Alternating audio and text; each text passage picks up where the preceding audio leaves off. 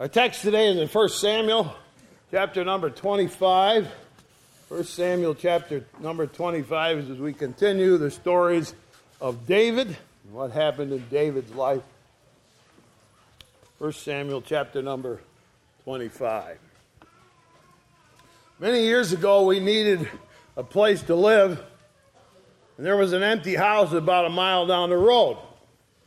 And I found out that the man who owned it lived next door to me. So I went to see if I could rent that place from him. He agreed to rent it to me, and I signed a paper, paid my rent to him in person the first of every month. And he was a bad-tempered man.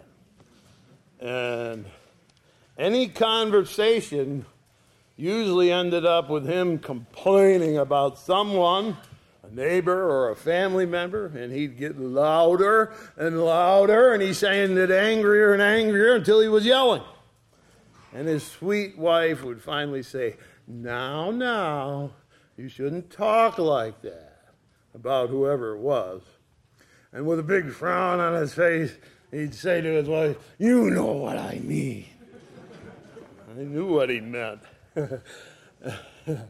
And I decided I needed to stay on his good side, if he had a good side.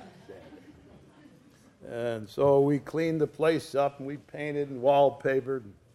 After a year or so, I asked him if I could buy the place from him, and he agreed to sell it to me. So I went, I got a mortgage, and after I was approved, I went to him, and I said, I'm ready to purchase the house. He said, I'm not selling you that house. And so there I was with a mortgage and no house to buy. God had a better plan.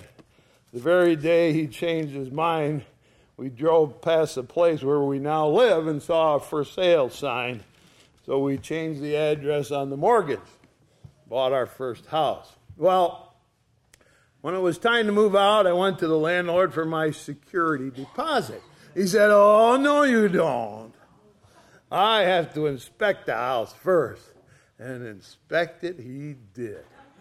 With a fine-tooth comb, every door latch, every squeaky hinge. If I repaired something, he said, you used the wrong kind of wood, do it again. And he yelled about everything, demanded a perfect house, as if we'd sort of destroyed it, not improved it. He was just plain bad-tempered. He was critical of everybody and everything. And if it wasn't for his sweet wife, I don't know what I would have done. And yes, he finally did give me back my security deposit. And he wrote the check with a snarl and a frown and handed it to me. In our text today, we meet another man and his sweet wife.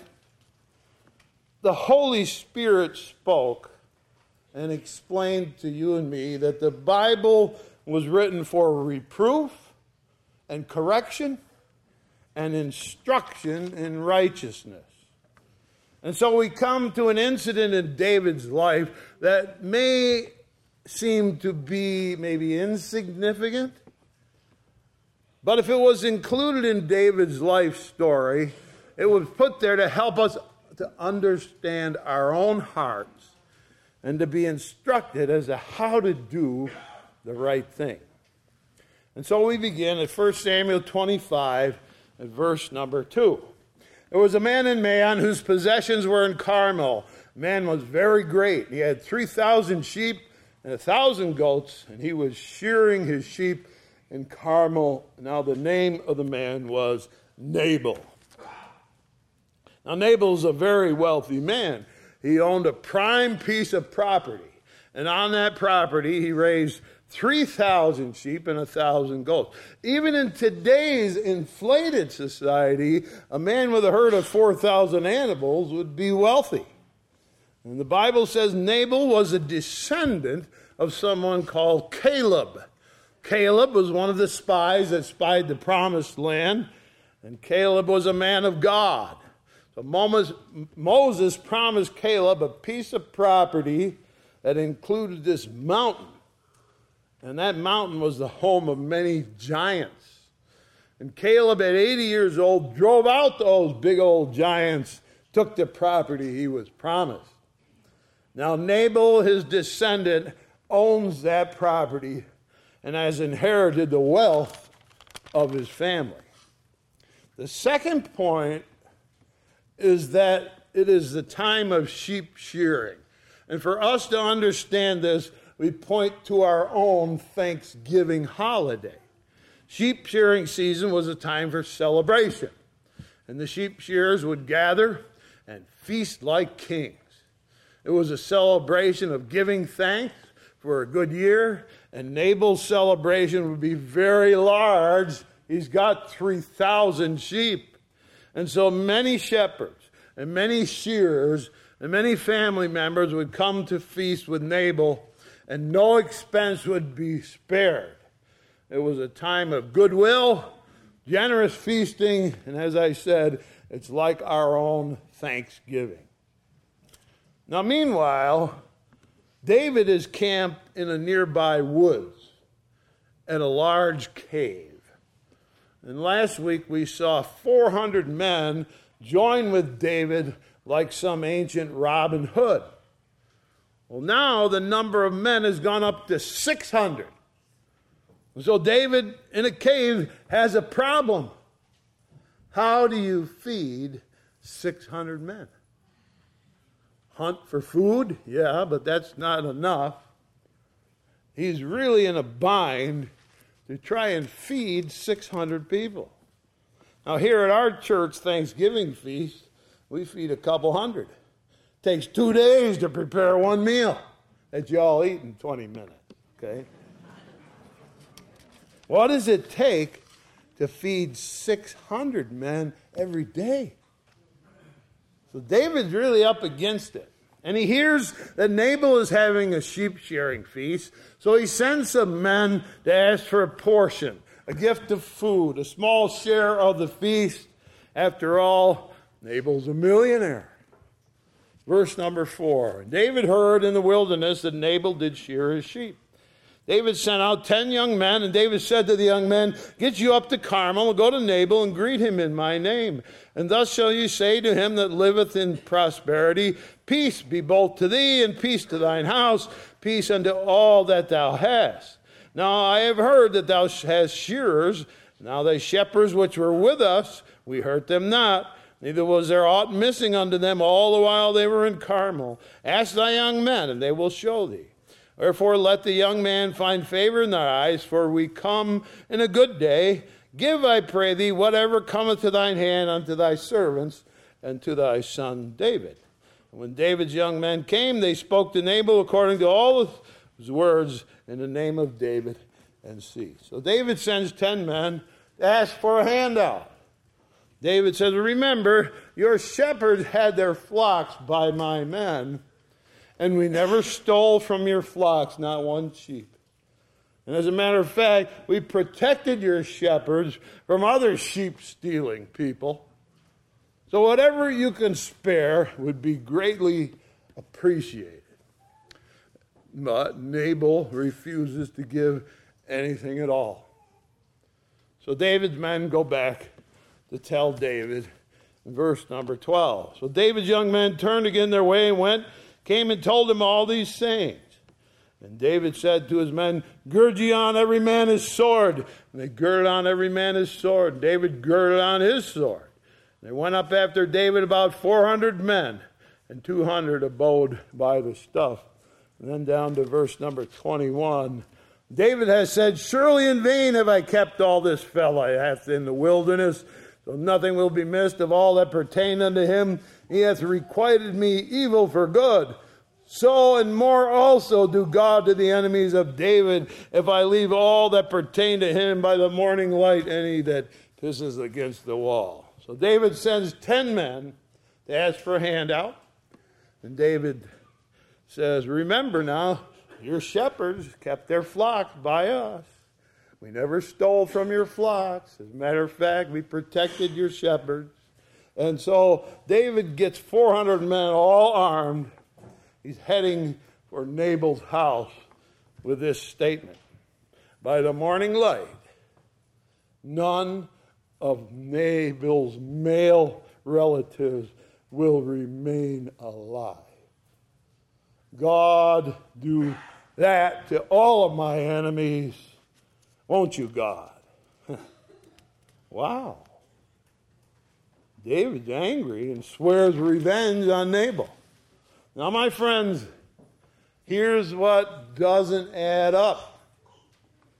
Last week, we saw King Saul, after several attempts on David's life, come with three thousand troops on a manhunt.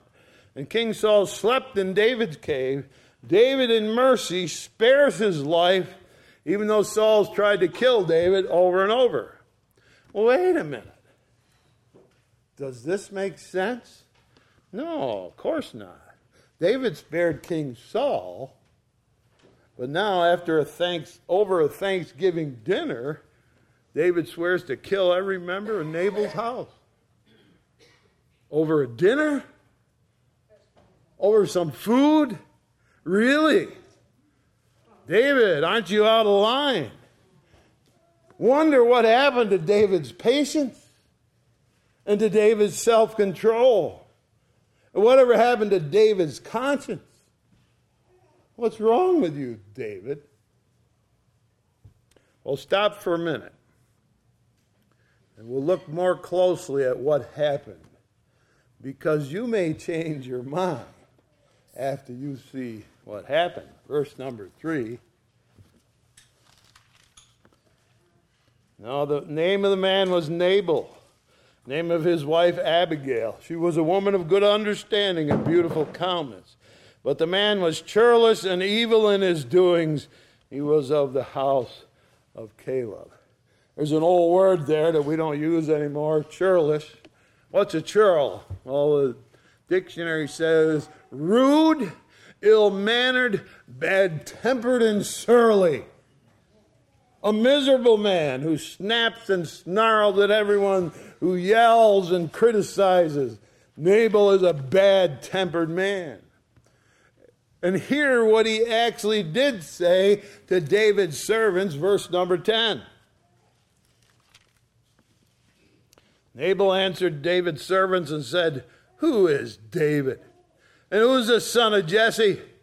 There be many servants nowadays that break away every man from his master. Shall I then take my bread and my water and my flesh that I kill for my shearers and give it unto men whom I know not whence they be?" I don't care, says Nabal, who David is. He's nothing to me. And I don't care who his father is. David is nothing but a servant that rebels against his master. He is not loyal. He's nothing but a useless servant. And should I give food to a bunch of misfits? That's how old Nabal acts. He's critical, signs bad motives. He's impossible to talk to. David's a national hero. He killed Goliath and fought Philistine armies. He's brave and courageous. He's a leader among men. But to Nabal, bad-tempered and rude as ever, David is nobody even worth noticing. There's another point that's worth taking note of. Nabal is a descendant of Caleb, who is in the tribe of Judah. And David also comes from the tribe of Judah. David and Nabal are related from the same tribe. So Nabal insults David, insults his father Jesse, insults all of David's men as nothing but runaway slaves. And as far as the protection David's men offered to Nabal's shepherd, he says, "I owe you nothing. You have done nothing to help me, so get out of here. Beat it." So David says, "Get your swords and let's go whack that Nabal fella and all of his family." So Nabal pours out insults on David, and David takes up arms against Nabal. The conflict between them was born when Nabal's bad attitude and cruel words turned a Thanksgiving celebration into an armed conflict. Now, enter into the story a wise and beautiful lady named Abigail. Verse fourteen. One of the young men told Abigail, Nabal's wife, saying, Behold, David sent messengers out of the wilderness to salute our master. And he railed on them. That's, he screamed at them. And the men were very good to us, and we were not hurt, neither missed we anything as long as we were conversing with them when we were in the fields. They were a wall to us both night and day, and all while we were there keeping the sheep. Therefore no one consider that thou wilt do, for evil is determined against our master and against all his household. For he is such a son of Belial, that's an evil man, that a man cannot speak to him.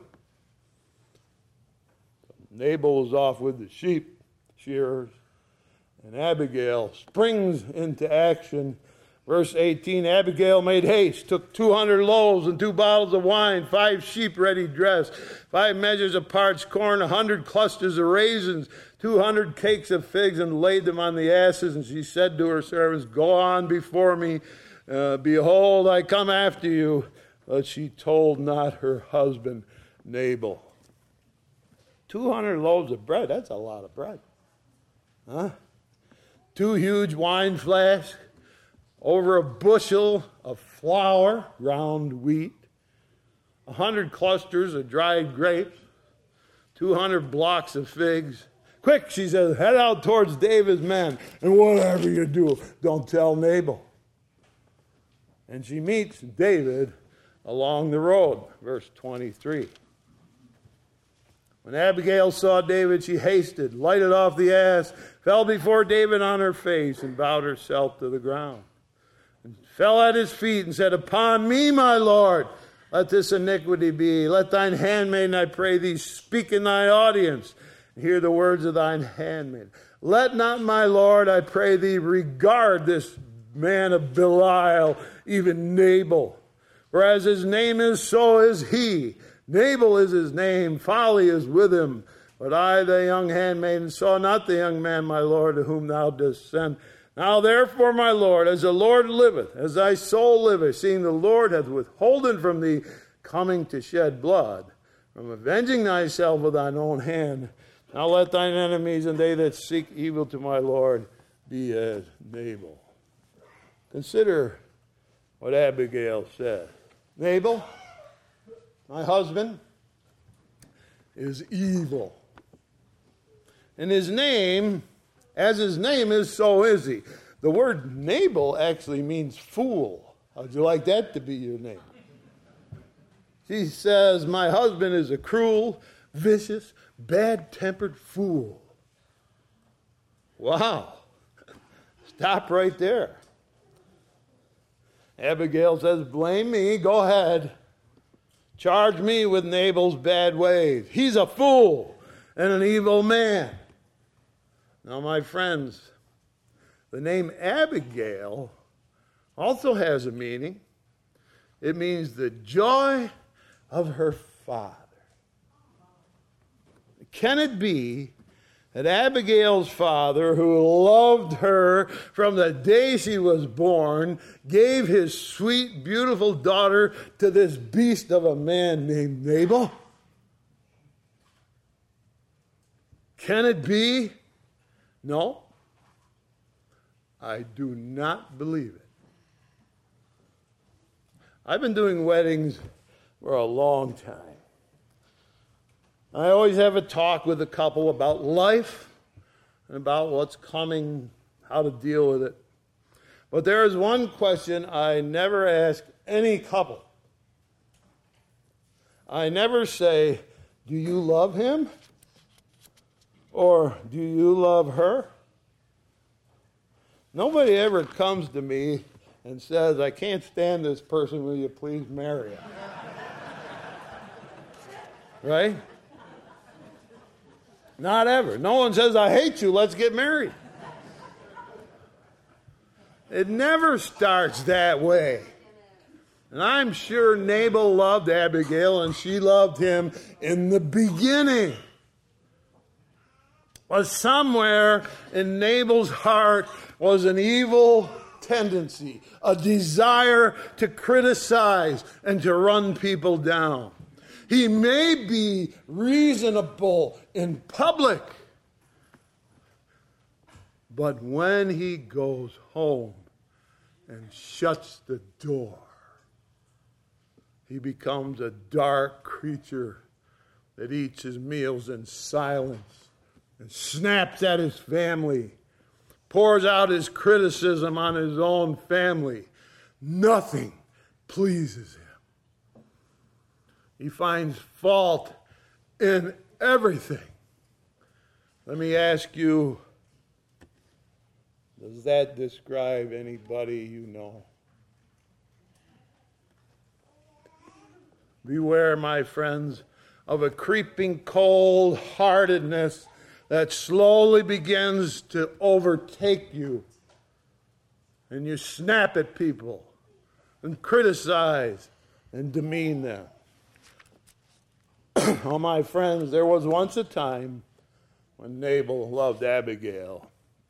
But that slow, creeping hardness of heart began to make Nabal such a bad-tempered man that he would spew out his insults now even at David and Jesse and David's men with such contempt in him that his words sent David and his men into a rage that's going to lead to bloodshed.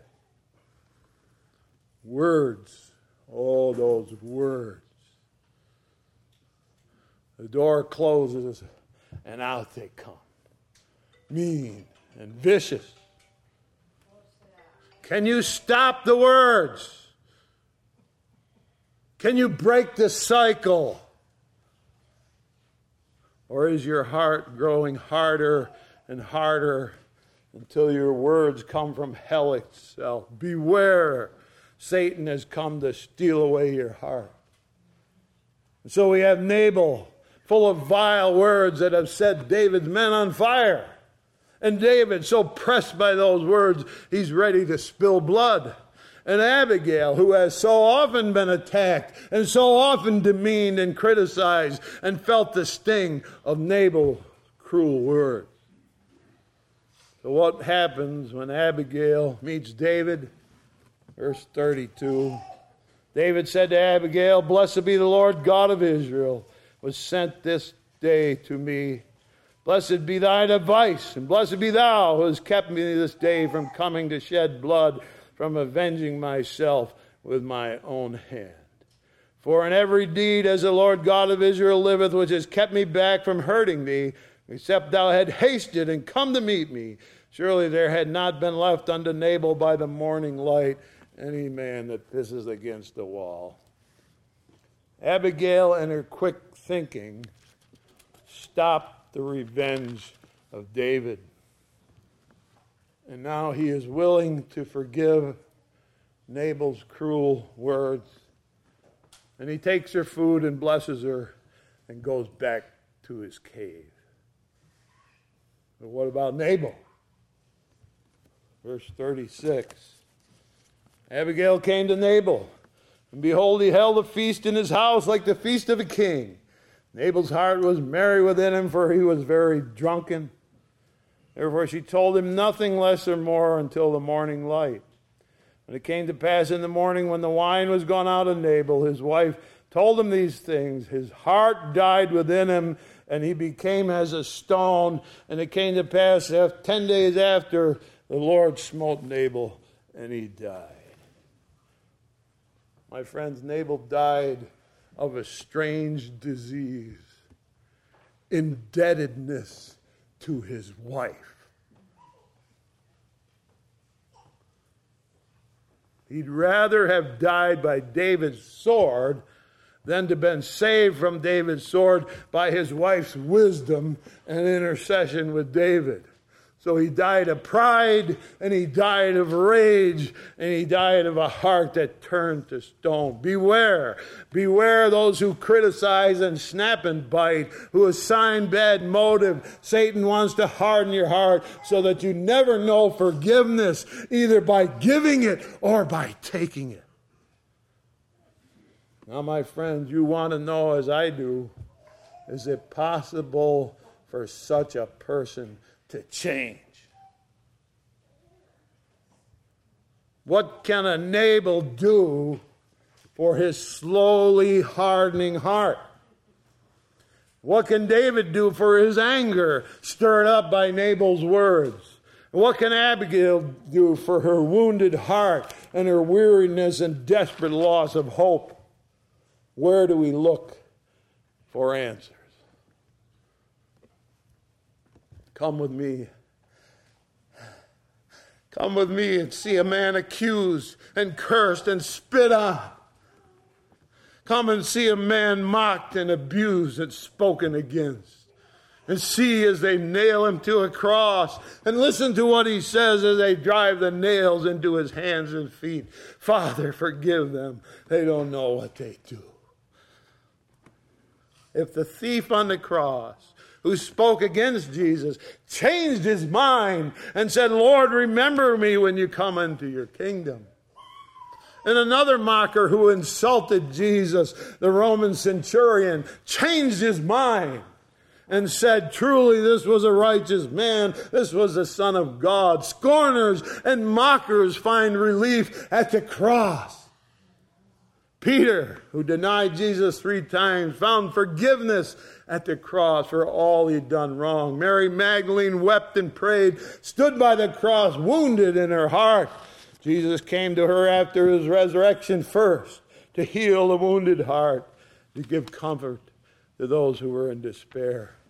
Abigail accepted the blame for Nabal's sins, and so it was Jesus on the cross took the blame for us so he could save us. David went back to his cave and forgave Nabal and did right. Abigail told her husband he died of hardness of heart, hard as a stone, and he never recovered. Abigail would go on to be David's wife and be in the royal household. And so we learn the case of Nabal and Abigail and David. Nabal, the ill-tempered, nasty man who died of a heart of stone. Abigail, who becomes David's wife. And David, who avoided wrong by taking Abigail's advice. And then one more, you and me. You and me, who can take hold of God's forgiveness and the mercy that he helps us and gives us so that we can be right with God. These things are written to reprove and correct and instruct us in righteousness. May you take the correction and heed the instruction. The answer to hard heart is the cross of Jesus Christ, a loving and forgiving Savior who will wash us clean and make us white as snow. Don't be a Nabal who died and never got it right. May God bless you as you turn to him for forgiveness and the blessing that will follow. Shall we pray? Dear Heavenly Father, we thank you today for the lessons you teach us, for the warnings laid up in Scripture, that we may be aware that these things are part of us many times. But more than that, that we'll be aware that there is an escape, there is a route out, there is a way to go that'll change who we are. We thank you for changed lives and for the burdens that are lifted by Jesus Christ when we come to the cross. Help us, we pray, in Jesus' name. Amen. Amen. Like you turn your hymn books with me, if you will. Hymn number four eighty. Standing as we sing, hymn number four eighty. Burdens are lifted at Calvary. Jesus is very near.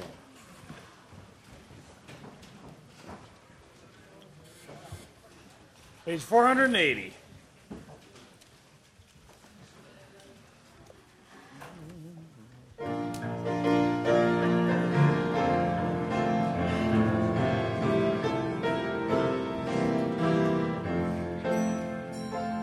Days are filled with sorrow and care, hearts are lonely and drear.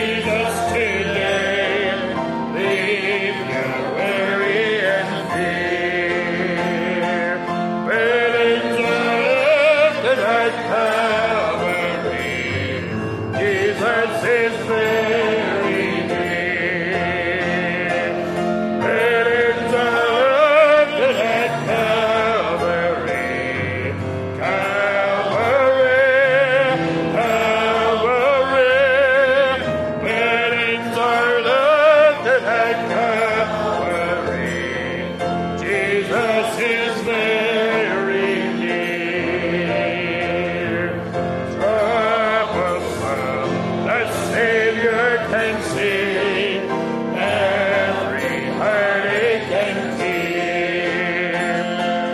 Ladies are lifted at Calvary, Jesus is very near. Burdens are lifted at Calvary, Calvary, Calvary. Burdens are lifted at Calvary, Jesus is very near. Ask Levi to close the word of prayer. Dear Lord, we are ever grateful that we could come to your cross. Whatever our fault might be, if we are angry and bitter and churlish, if we cannot hold and control our temper, whatever the things are that hold us back, or if we are wounded, we know that we can come to your cross for forgiveness, for healing, for changing of our hearts and our minds. We pray that we would be uh, never be the same after we see the cross of Christ. May you change us. May you help us to be what we ought to be, knowing that you have done a great and mighty work and that you have said that you would forgive us no matter what. Father, forgive them, for they do not know what they're doing. We are thankful for the love that you showed to us, and we pray that we would live in that love. Help us and watch over us. We ask for protection and care as we go from this place. Bring us safely back. May our hearts be filled with you, and may we come to Calvary to have our burdens lifted each day. Thank you for all this. In your name, amen. Amen.